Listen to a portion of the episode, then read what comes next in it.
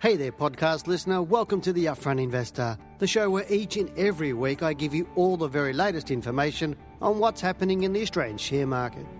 For more information, products, services, and detailed show notes with a transcript for this podcast, head over to wealthwithin.com.au and click on the News and Media tab in the navigation. Now let's get into it.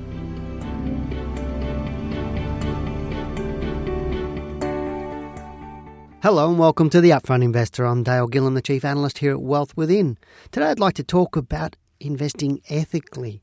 Um, and because some people actually ask me about ethical investments, and I thought I'd cover that subject today. For many investors, the, the decision to invest is really uh, or typically about how much money they can make and not really how ethical the investment is. However, research conducted last year suggests that, that as a society, our views are actually changing or they're slowly changing. And the research has identified that more than 60% of investors surveyed believe that their superannuation investments ought to be aligned with their values. So, what is ethical investment? Well, the ASIC Money Smart website defines ethical investment as promoting positive environmental, social, or ethical issues. It avoids or avoids investments in industries or companies that produce goods harmful to health, society, or the environment. Now, you may have a slightly different view of ethical because to me, ethical is really personal to you rather than to what other people may deem to be ethical. Obviously, there's um, not just the environment or um, health or uh, society, and it could be uh, political or it could even be religious uh, ethic, ethics. Uh, there's lot, lots of different ways of being, or lots of different levels of ethics depending on the person looking at what is ethical and what's not. Now, major environmental disasters caused by corporations, the, the global financial crisis, uh, sweatshops making clothes, uh, and companies facing class actions for failing to act ethically by reporting um, what what they would deem as material information to the market are driving our opinions. Now, I know a lot of people, you know, especially after the GFC, they really don't trust big corporates or in this big, um, you know, big brother type of syndrome where you know, the corporates are trying to get you. Um, so, how do you choose shares or manage funds that are ethical, sustainable, and or socially responsible?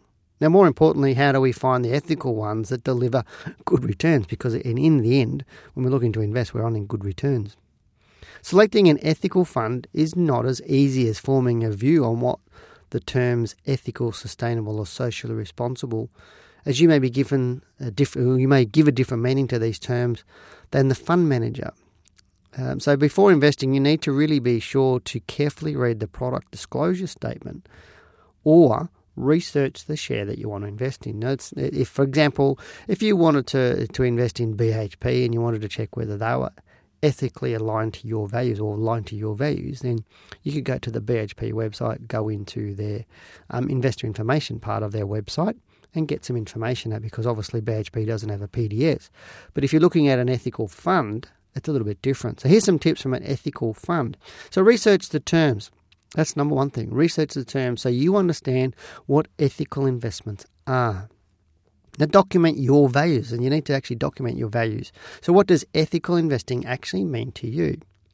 Then you need to get a list of the top 50 shares on the Australian share market from the Australian Securities Exchange website and look up their business policies to see if they match your ethics. So you can do that. That's not a hard job to do. You can read uh, newspapers or websites or subscribe to newsletters covering ethical investments. And there are ethical websites and actual ethical investing newsletters that you could actually do. So just Google those. Now, based on your research, set the criteria for selecting your investments. Now, make a list of industries or companies you believe are not ethical and just steer clear of those. Now, list companies you believe are ethical and aligned to your values. Now, remember, your aim is to make a profit ethically. So, when investing, look for companies that have either an established financial track record or an earnings forecast that actually indicate potential for growth over the next one to two years. Also, if the company looks good, but the share price is going down, just wait for the smart money to get behind the share before you buy. Now, this means the stock may be rising over at least a couple of months before buying it. Now, don't get into it just because it's ethical. That's really what I'm saying there is make sure it, it is starting to go up before you start to buy that stock. If you're looking at an ethical managed fund, and there are a few of those around, all you need to do, as I said a little bit earlier, is just to get their PDS and, and carefully read that because what's ethical to you may not be ethical to somebody else.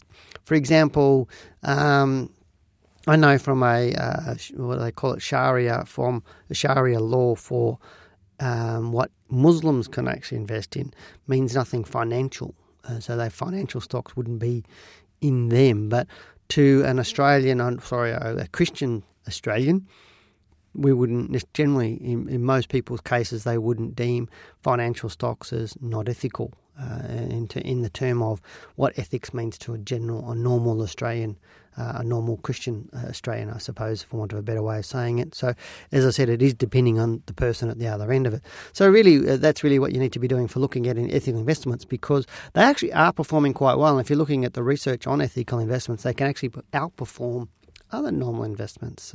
and as I said, our we are driving that um, push into what's more ethical. We are asking a lot more questions of corporations and, and governments um, about being ethics, and I think we're moving into that age where that's going to become more and more and more and more important to us. So companies that are embracing that, and there are quite a few in Australia. I mean, uh, ANZ has come out and, and been doing it, and quite a few others are actually coming out and doing that as well. So just have a look around now. So what's actually uh, now? I want to sort of quickly talk a little bit about the market, the, the actual share market at the moment, about what's going on. Now, right now we're seeing we're seeing a long period of sideways movement on our market. If you look back to sort of October 2000 and uh, 13, we're, we're really not that far advanced on where we were for there. So if you're getting a bit frustrated with the market at the moment, you have every reason because it's sort of going up and down in the one spot. Uh, and it's it's in that sideways movement. So really, the the gain for this financial year in terms of the 30th of June 2014, pretty much all of those were in between the 1st of July and, and October, um, where the market rose a bit. But since then, it's been really really doing nothing. It's been quite frustrating for a lot of traders, and it's also been quite frustrating for a lot of investors. But generally, the market the market generally won't go sideways for too long. It generally breaks one way or another. But it's also a sign of the the um, the mood of the market. And this was something I talked about in May at uh, my annual art of trading workshop for our students that I allow people to come to on the Friday night or anybody to come to on the Friday night. And I talked about the market psychology, the market move. And right now, the mood is not overly positive, but it's not overly negative. So we're seeing some of this sideways movement, and we just need to get some positive move news coming out for it to move up. That said, I still do expect it to, to break free from the current level around that 5,450 level, which has been holding it back. So, um, and it's really contained it several times over this year or since um, October last year. Now, now, to me, if it can clear this level um, and strongly clear this level, uh, then I believe we'll see blue skies for a while with our market.